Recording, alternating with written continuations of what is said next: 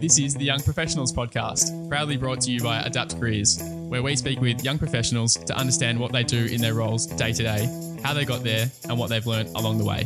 My name is Luke Marriott. And I am Nicholas Sargeant, better known as Sarge, and we are your co hosts. Sarge, what do our listeners need to do? To stay up to date and support what we're doing, please subscribe, like the episode, and leave a comment on any of our social channels. We can't wait to hear from you.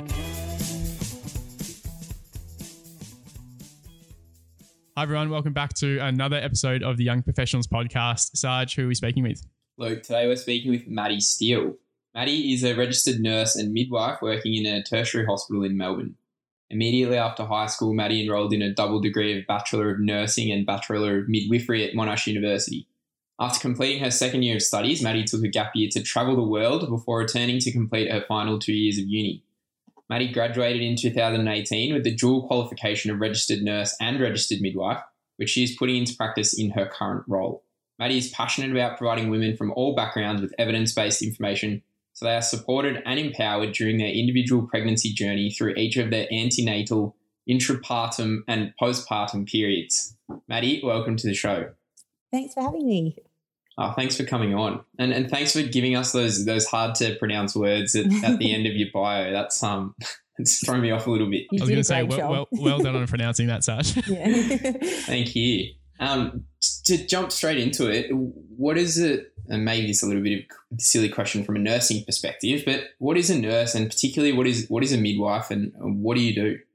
Yep. So, um, as a nurse, which I haven't worked in for like the specific nursing role for about a year, but um, we provide, you know, people with care who are in hospital. So their day to day care, if they need, you know, bloods taken, dressings changed, um, things like that, depending on the ward, we'll look after them.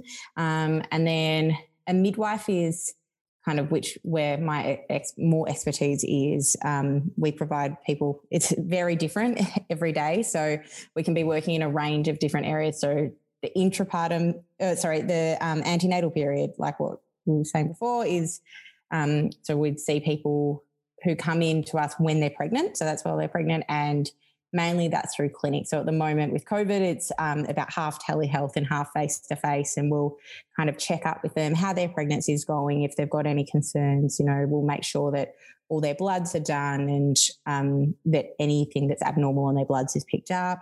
We'll make sure that they've got all their scans booked in, that their scans were normal, or anything that needed follow up needs follow up or gets followed up and also to make sure that you know their baby's growing and that the mum's staying healthy throughout their pregnancy.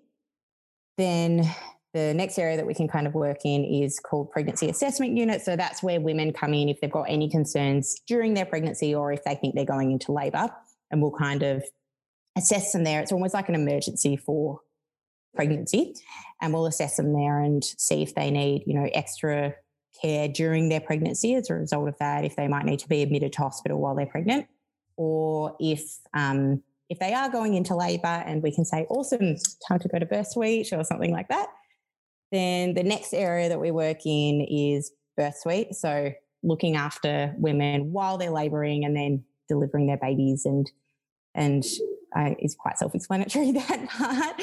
Um, and that's that's kind of the, the well-known area of midwifery, I would say, the more famous area is actually delivering the babies and then postnatal. So once they've delivered the baby, they'll have, you know, around three hours on birth suite and then they'll get moved to the postnatal ward. And so on that ward, we help them establish breastfeeding. We make sure that they're recovering from the birth well, that they, you know, whether we will assess whether they need to be linked in with anyone else. So like a physio or um, if, you know, if they've got diabetes, if they need to see um, an endocrinologist to sort out their blood sugars after pregnancy and things like that.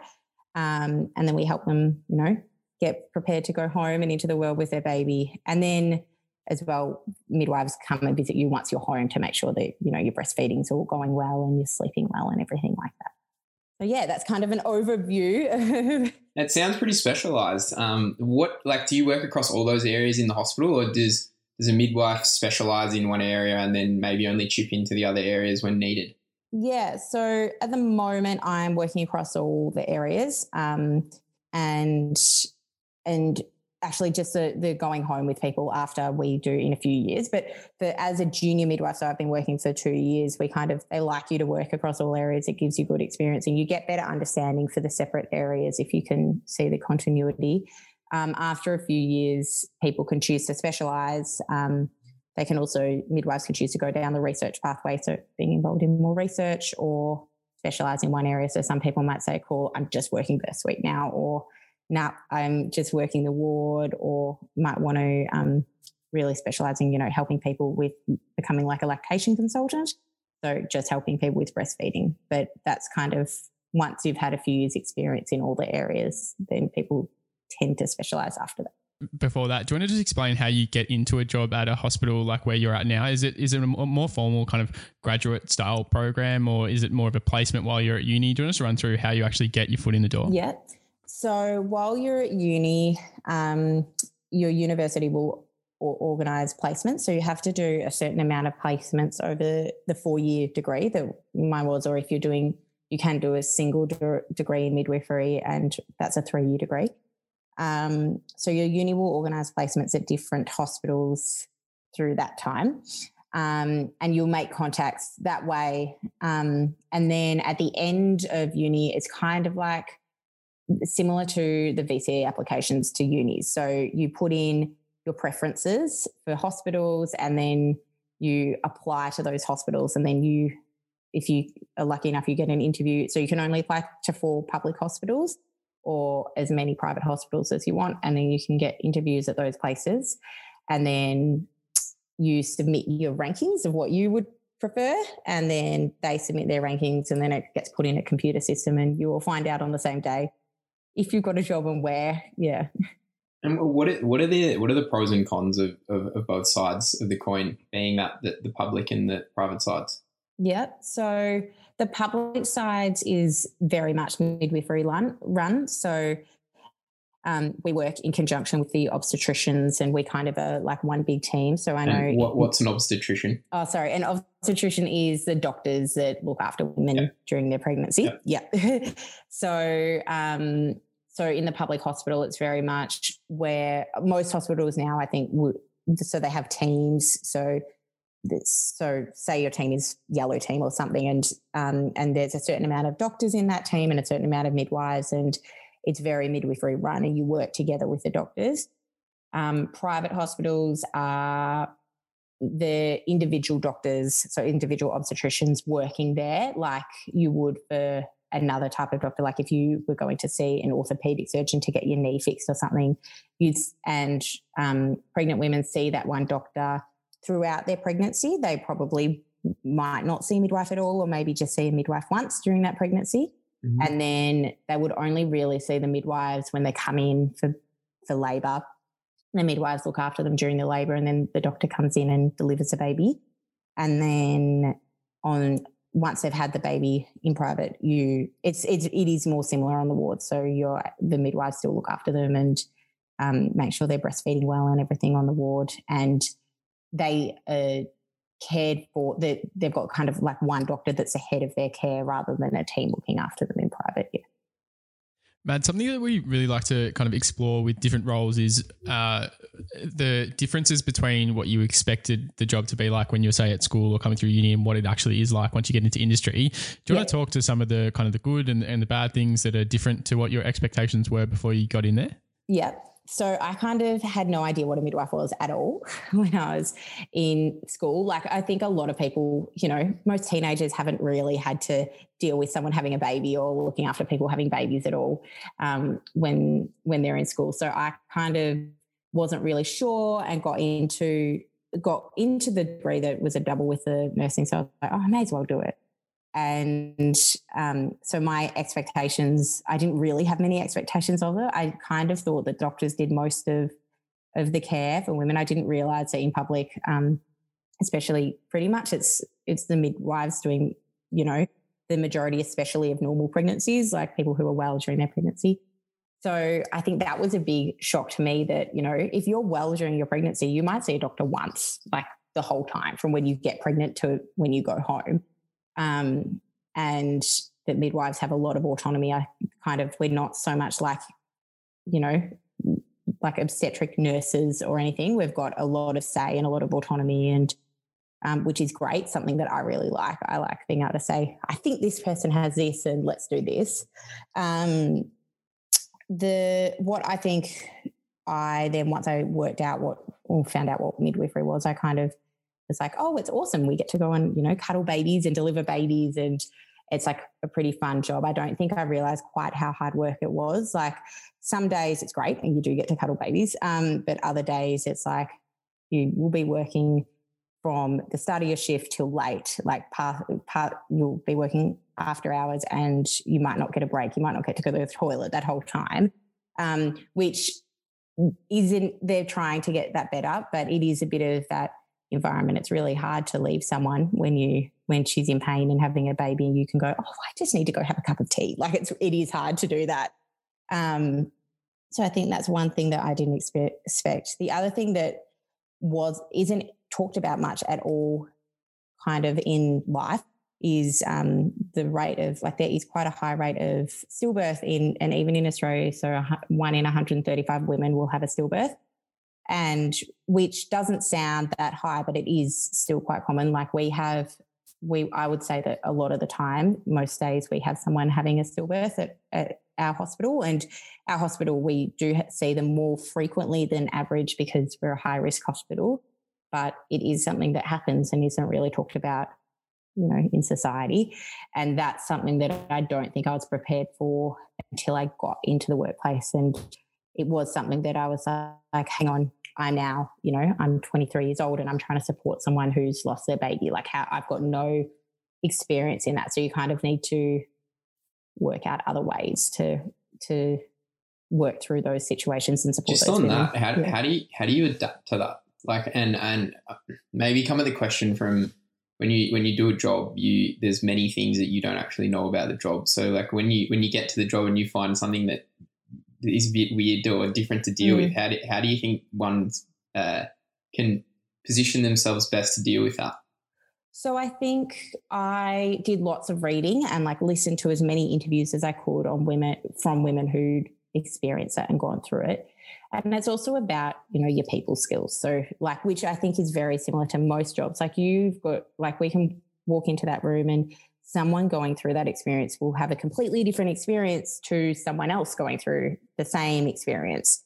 So it's kind of very much about people skills. You walk in, and it's the same as someone having a baby who hasn't died, who's a, who's alive. You walk in the room and go, okay, you've got to be able to kind of read them and assess their situation. And and I think the biggest thing is as well not not being sympathetic, but being empathetic. So you, you're there to look after this person and to facilitate as the best possible outcome in the situation that they have. So you've got to you so no one wants to be felt sorry for in that situation. People want to be looked after and shown how to best you know deal with that situation in the way that suits them i guess so it's very much about people skills are there any specifics that you can uh, talk to that um, you know, can, you can get super granular in this in terms of the way that you would approach a situation like that. And, and the context mm. behind that question is we spoke to a, a, a doctor who, um, I don't think it, has been released yet, but might might yeah. be um, by the time this one comes out. But he spoke a lot about that bedside manner and how to yeah. um, really develop that. And it's often the small things like sitting down next to the patient that you're talking to and things like that. Like, are there little things that you do that make that, uh, I guess, encounter better for everyone? Yeah, yeah. So the first thing that I do when I walk into a room is we get this thing called handover. So from the staff looking after that person in the shift before you, they then hand over everything about that person. And what I say to the woman when I walk in is, you guys, you're involved in this too. So if we've missed anything or if you want to include anything, let me know. And then after we've got the handover, so that normally goes for five minutes, um, I say to them, okay, you know, what what do you want me to know? Like, what do you want to get out of today? Like, this is, and so that they feel like they have a say and control in their care. Um, what might be, you know, one person, their ideal birth might be a cesarean and just like no labor, cesarean. And then another person, their ideal birth might be no pain relief, you know, doing it all natural and everything. And then everything in between. So there's no ideal birth for one person. So I guess letting them tell you what works for them and then saying, okay, cool. So I'm going to try and facilitate that for you. Um, and also educating them on, you know, the realisticness of that expectation and and kind of saying, okay, cool. So I know you want, you know, no pain relief and maybe no monitoring during your birth, but these are the reasons why we would recommend something else. So kind of really tailoring that to what they want and making sure I'm aware of their wants. And at every point, making sure that they know why everything is being, you know, why we're recommending things. So rather than just saying, oh, you need to do this now, saying, this is what's happening. And so we would recommend this, but what do you think? And making sure that the woman is always kind of in charge. It, it sounds say. like it, it's even going like a, a level above. You really know your stuff, but it's putting your confidence to know that stuff, but in the context of being told what the desired outcome is and then giving your best advice to make that desired outcome the most comfortable that it can be. Like it, it's going above yeah. and beyond being the subject matter expert and then having to kind of like mold that to what someone else wants. Yeah, definitely. So the word midwife actually means with women.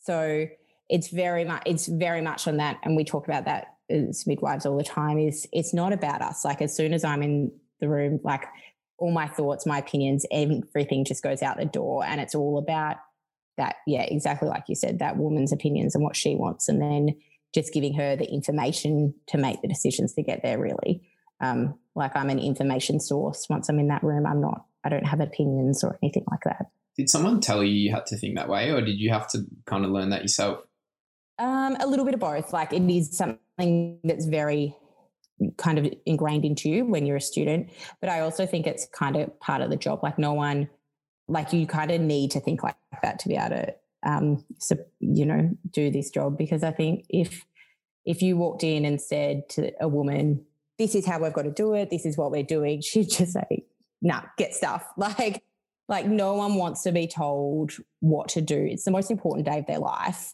and you know you've got to make it about them like we're not really important once we're in that room and i think yeah i think you'd work it out pretty quickly if no one told you as well i think it's an important perspective that anyway anyone in kind of any service industry at all can really take on. It's like it's it's about the you know in, in your case that the client or the customer or whatever yeah, is the person yeah. that's giving birth. It's like this interaction is about them, not necessarily about you. Yeah, exactly. um, but just before we jump back to kind of your uh, you know education journey and getting into the into the studies, do you want to just take us through what a day in your life looks like say and in, in terms of real kind of um, intricacies in terms like what, what time does the shift start how long does the yep. shift go for what, what what's your kind of weekly load look like yeah so shifts go for eight and a half hours. Um, so they'll either start at set, and you've got to get there a little bit before the start. Um, but so they'll either go from seven a.m. till three thirty p.m., one p.m. till nine thirty p.m., or the night duty, which is 10 and a half hours, so nine p.m. till seven thirty a.m. Um, so they're the three shifts that we work. In clinic, we work. It's more like eight till four. Um, which is quite nice to have once a week. um, and we can work any day of the week, 24 hours a day, seven days a week, you know, every day of the year. So I get, we get our roster about two months in advance and we kind of just work around that. So I think our hospital tries to give us um, two weekends off a month. So I kind of work about half the weekends. Um, in, and that's kind of in terms of my shift, how are you, are you eight, eight, shifts a fortnight? Because my yeah, sister's so, a nurse, yeah. and that's her her um program. Yeah, so eight shifts a fortnight, which um, most I would recommend for most people. Um, it's shift work is a lot different to nine to five, where you know you get exhausted. Sometimes you'll get home at ten thirty at night, and need to leave again at five thirty the next morning, um, and you're on your feet all day. So eight shifts a fortnight is works really well. Some people work less, and then some people go up to full time. Um, I'm still at point eight. I thought about going up to full time during COVID, and now now that uh, we can see friends again, I kind of like that social life balance. So I think I'll stay point eight. Um, but yeah, and then when I get to work, so depending on where I am, um, main I'll talk about birth suite because that's kind of the area that I'm incidentally finding myself most of the moment. So I'll get there, you'll get a handover for every woman that's in birth suite. Um, so that's kind of the first 15 minutes of your shift you with your whole team that's on that afternoon or that morning. How many patients are in on birth suite in, in any given day? Yeah, so in our hospital we have we've just expanded to 12 beds. Um, so there will be full. Then plus there'll be the people who are kind of waiting to come in. Um, the one thing, so the thing with birth suite is sometimes everyone will go into labour at the same time, and then sometimes there might not be that many people in labour. Oh, wow. Yeah, That's so my worst nightmare. Yeah. It means- means you have more, more patients too. Yes, yeah. So sometimes it it will get to the start of a shift and we'll go, oh, there's like no one here, and then you know, 20 minutes later, we will have had 10 people calling up saying they're in labour, and um, it's all systems go. So yeah, so it's it can be a bit unpredictable. You've got to be able to adjust quite quickly, and then you might be so on birth where you would then go and meet the woman, get that handover like I was talking about before, and um, stay with them while they're having a baby and support them through labour, whatever they want, pain relief wise, and how they want to do it, and then deliver the baby, and then get them over to the to the ward um, so that they can have their postnatal care. Um, a shift on the ward is slightly different. You get your hand handover. You'd have four patients, um, not including the babies. So you'd have, and you get your handovers at the start of the shift. I kind of like to take 15 minutes to make sure I know what's going on, look through everyone's bloods, everyone's results, and then a shift on the ward is basically a lot of supporting breastfeeding or and making sure that people have appointments to follow up. We're kind of we really liaise with all the allied health on the postnatal ward, making sure that women are seen by lots of different people and and I would say I almost feel a bit like a case manager sometimes um, on the ward, making sure that people are seen by lots of people. Yeah, Oh, it, it sounds like a pretty pretty exciting place to be. yeah, it's great. Just jumping back a few steps or to, to where what you studied. So you studied your Bachelor of Nursing and Midwifery at the same time. Yeah. My understanding is that that's uh, quite a good, it's a good degree in the sense you get a lot of practical experience. Do you want to talk Yeah. to what studying those two degrees was like? Yeah, so it was great. So in the first year, most of our um, our class time was at uni, so we didn't have a whole lot of placements. I think we only had two weeks. Um, second year, I would say it was almost split in half from memory, trying to remember back. So I did what's called an integrated placement. So I did three days a week at uni and two days a week at a hospital. Um, for most of second year, and then you have extra placements. So in uni holidays, you'd be on placement as well at a hospital. Um, so it's very full on second year managing all the placements and everything. And then third year is quite similar, and fourth year is kind of consolidating everything at uni and and then also having placement. So it is a balance. It's it's full on. We do we have a lot of contact hours for the double. Um, so kind of five days a week you're you're either at uni or on placement. Yeah. Matt, a, a lot of people that have come on have spoken about the, uh, I guess, importance of getting practical experience through like a part-time job or even a full-time Yeah. job when they're at uni because they can balance that with their workload. Like, Yeah. Obviously, you get placement through through your degree, and that kind of solves that problem. But do you want to talk a bit about how you kind of balanced your your your uni life balance and and work and and friends and and all of that during a degree that is quite demanding of your time? Yeah. So I worked, I had two part time jobs while I was at uni. So one of them was at um, in nursing homes. So I worked for an agency as what's called a P, PSA. So I'd go into the into nursing homes and help, you know, washing patients and um, you know, helping them eat their meals and things like that. And Did you have to do a course to get qualified to do that? no, so being a nursing student, you're that kind of gives you the qualifications once you finish your first year. Yeah, and that was great because it was casual work, so I could pick up shifts when I had time. So a lot of them would be on a Sunday or a Saturday, um, and so that was really good flexibility wise and great learning experience. Like going into it, I I think which I think is the attitude that most people have going into nursing. It's like, oh, don't know if I want to do aged care, but it was great. Like old people are way more interesting than young people. Like they've got like 90 years experience And Like, no filter, they don't yeah, care. exactly. It's great. and, and I mean, some of them might not be true stories, like they make up a lot, but it's great. It, like you learn so much from them and the people skills that you learn from them and, mm. You know, learning to care for, like we're all going to end up there. Like hopefully you can't, you hope you end up there actually. There's been a few people that said that actually. It was Matthew Kalatzis, the podiatrist that we spoke to. He did Yeah. kind of he, he cut his teeth in or cut his feet rather in in, Yeah. in kind of um old people's homes, and he said that that was the place where he really learnt how to Yeah. really be empathetic with someone that you don't have a lot of um, commonality with. Uh, is that, is, did you find that? Yeah, a hundred percent. Like I'd never. I mean, your grandparents you talk to, and they're your grandparents, and it's great. But it's very different talking to someone who is really vulnerable. But you know, especially they might mentally be all there, but Mm. just can't.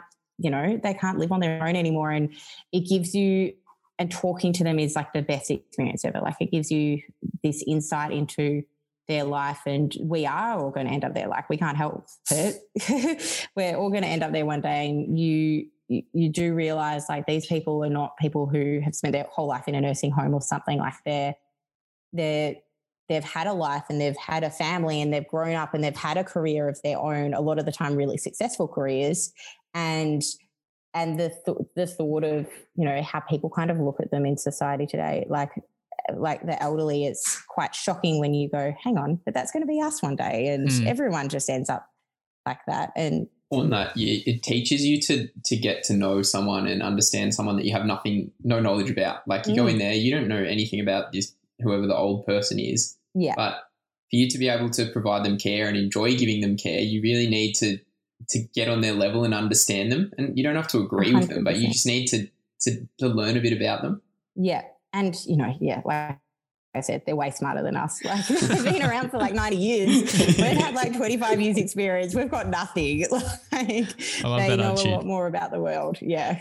On, on that experience that you got, say that that part time job, was that or is that uh, something that is assumed of nursing students, or is that something that you kind of you you were doing something that's above and beyond kind of the, the standard approach? Um, I don't think it's assumed. I do think most people get get part time work in that, and it does really help. It not so much in that it's going to give you contacts, but it really helps in it looks good on your resume, really as well. Like it's if you're able to go in and provide those basic nursing skills, so you know, helping someone get dressed, helping someone wash someone, look after someone like that, they're they're the basic nursing skills that you're going to use no matter where you work everywhere. And um, so it does show that you've got them down pat.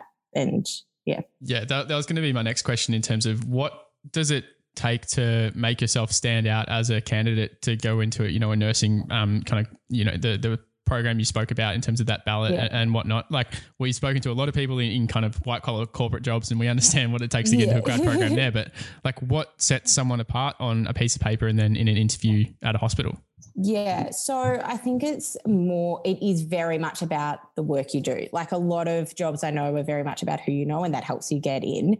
And it, to a certain extent, that can help in nursing midwifery, but not really. Like they kind of look at, so if you've done any volunteer work, um, if you've, you know, what, if you've done any extra papers, and then a lot of it is on the interview actually as well. So in the interview, you can really show that you've got, you know, those people skills that you can communicate well and that you can empathize with people. And, um, and also in the interviews, they're quite in depth, the interviews. Um, for nursing midwifery, you often have a scenario as well, like an emergency scenario that you need to run through and showing that you've got that knowledge and that you've done the work to get that knowledge and that in an emergency, you don't need to go, oh, hang on, I need to go check the protocol or something that you know what you're doing and you can stay calm.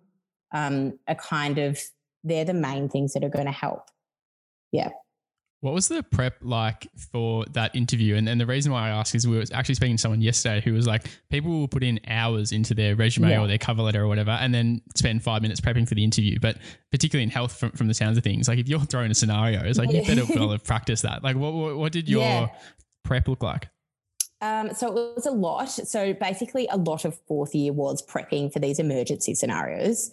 Um, not only for the interview, like at the end of the day, you've got to know what to do in an emergency because it's, going to happen. a, at it work. is a life or death situation Yeah, yeah. So, um, incidentally, you prep for those scenarios anyway um, at uni, and then going through them. So we, you know, would meet up with uni friends in, in a group and, and go through those scenarios and make sure that we knew what to do. Um, I had the great thing with a lot of medical stuff is there's there's a protocol and you start here and if this happens you just follow the path so I had, you know, my boyfriend who has nothing to do with anything medical at all, but he could just read it off a piece of paper and make sure that I knew that knew what I was talking about and that I was saying the right things and knew what to do. Um, so it was really quite intensive. Like I, I practiced those scenarios and the main scenarios and read lots and watched lots of videos for months to prepare for the interviews. Um, the cover letter wasn't as important, but it, to me, but it was really important to get an interview. So, um, so I did.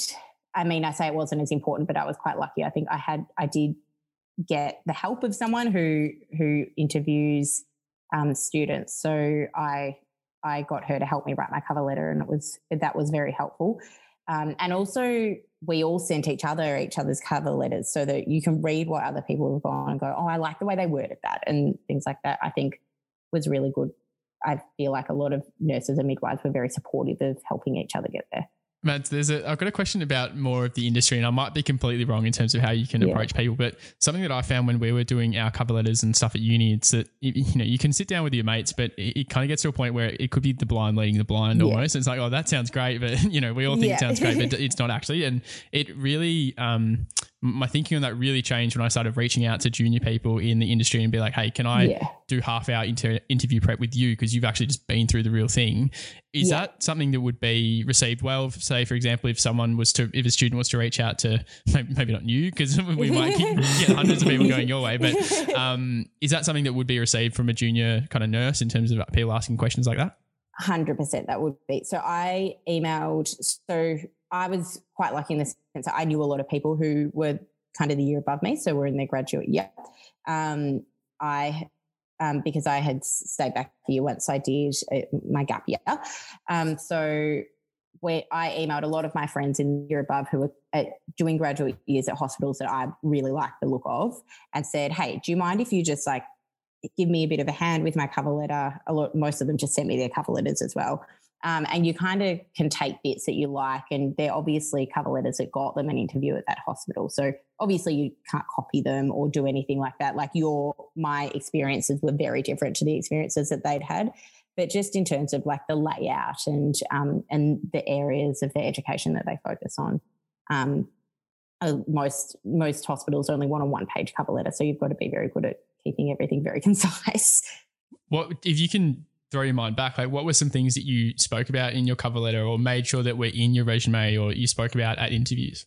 Yeah. So um, a lot of it was, so I think I spoke quite a bit about my experience. So I did like a volunteering trip to Africa when I was a student. So I spoke about that, but I also spoke about um, kind of the how I wanted to be a midwife, like what values I wanted to bring to that hospital and to that job, and um, what I wanted to you know bring to my own personal kind of style of midwifery um, and i mean it worked i got interviews in with for everywhere i applied so um, i think for me that's what worked I think um, more generally that we, I like the fact that you say you brought your own personal style to it. I think um, people sometimes fall foul of leaving that at the door or not including that personal style in these cover letters, and I think they're, they're really missing a trick there because when when these businesses or hospitals or whoever it might be go to employ someone, they want to employ a person, not not a robot. Yeah, exactly. And yeah, so it's very, especially given that's like what hospitals are looking for is, is when we do all come from a very similar, like we all do this placements, we all, a lot of us do those um, kind of PSA jobs. Um, it is what makes you stand out is saying, hang on, this is who I am. This is I'm a person that's going to be helping to look after people. Um, yeah. When you were considering, uh, uh, really, at, any time um, since you were kind of a kid, was there anything that you consumed in, you know, the media or a book or a movie or a podcast or anything like that that kind of gave you a really good insight into what working in the medical field was like, or that you uh, were inspired by? Yeah, so um, I was really lucky. Both my parents and my dad both work in the medical industry. So my dad's a doctor and my mum's a nurse. Um, so seeing them, we used to, when we were little kids, go in on Christmas morning with dad to hospital and like see all the patients. So I kind of, just through growing up like that, always knew that's what I wanted to do. Like I loved being there and talking to all these people who you wouldn't get to meet normally. Like the, the best thing about our public system. You'll be talking to someone who's grown up in southeast Melbourne one day and then someone who's grown up in Sudan the other the next day. And it's awesome. So I kind of that's what drew me into the medical profession. Like I never knew I can't think of another career that I knew of that I could be exposed to that many different types of people. Um, and I did, like I said, I didn't really know what was mid with like what I had, what a midwife was. But then talking, like all our mums have had babies, all our grandmas have had babies. So as soon as I was like, oh, this is kind of cool, and started talking to people about it, like everyone has a story, and it's amazing. It's like it's really weird. It's like you tap into this world that you didn't know existed um, before, and you know, you ask any woman who's had a baby, you know, what what it was like, and ninety nine percent of them will go on for forty five minutes about their experience, and it's just really cool listening to how every experience is so different. Yeah. Mads, what what advice do you have for uh, students who are thinking about doing doing midwifery? Um, so I would say, you know, just go for it. Work really hard and make sure that you know your basics. Um, I used to say to myself, you know, I don't want to be stuck in a room one day, and because I didn't read this piece of paper or try hard on this assignment, I not know how to take care of a patient. Um, so that was kind of a good scare motivation for me to actually work hard at uni. Um, but also go into it remembering that, you know, it's not it's not about us, it's, it's about us being able to care for other people. But at the same time as that, you've got to really be careful of not getting fatigued. So then learning to leave your job at work um, and being really caring and giving everything to other people at work. And then when you get home, you know, having a little bit of self care routine and learning to look after yourself as well. I think that's super important. And maybe just one last thing to, to leave on, because you touched on it before in terms of the gap year. Like, is there any, yeah. I guess, words of wisdom to, to kids in, you know, at any stage in school or, or, or uni um, in terms of having a bit of, uh, like uh, you can reflect on your progress and whatever, but it's important to also take a break and go and go and ex- experience different cultures and experience, you know, outside of your Melbourne or Sydney or Brisbane or wherever you are bubble. Is there anything yeah. uh, there? Yeah, like definitely. I recommend like having a year off was like the best thing ever, and it actually made me such a better midwife. Like I did, so I traveled for six months of that, and three months I did with friends, which was great. Like fun. It's like something that I can say I've done and I've had those years.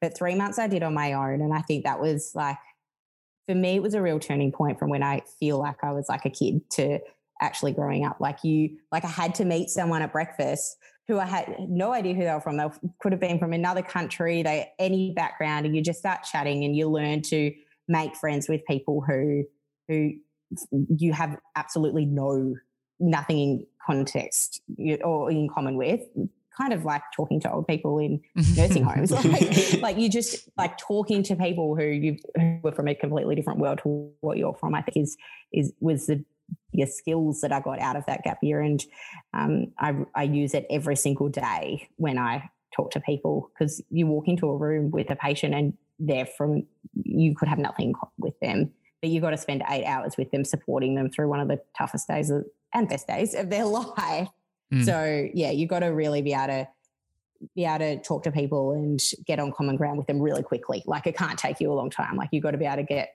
common ground with them in the first few five minutes. So Oh, could yeah. not agree more. And Sarge and I speak about that a lot. And that, that's something I got out of my travels. And I, I, read this post, I can't remember where it was, it's somewhere the other day. And it was like, um, you know, next time you hear someone speaking broken English in, in your town, it's that's a reminder they also speak another language quite well, and yeah. it, that really rang home to me because I remember being in other cities and it's like I couldn't speak a word of what they were saying, yeah, and yeah. you're completely lost. But you, you, know you find your way around, and and it sounds like if you're in a hospital ward trying to speak with someone who might not speak perfect English, it's like well because you've traveled, you've got an appreciation. It's like, well, they've got this whole other background that, yeah, that you exactly. don't you don't have an idea about. So yeah, um, no, couldn't agree more. Uh, yeah, and I think that's a that's a great place to leave it, and, and quite an inspiring one as well. You you, you certainly um, bring a lot of good to this world in, in what you're doing. So um, that it's really nice to hear, and thanks for coming on and sharing the story with us. Thanks so much for having me, guys.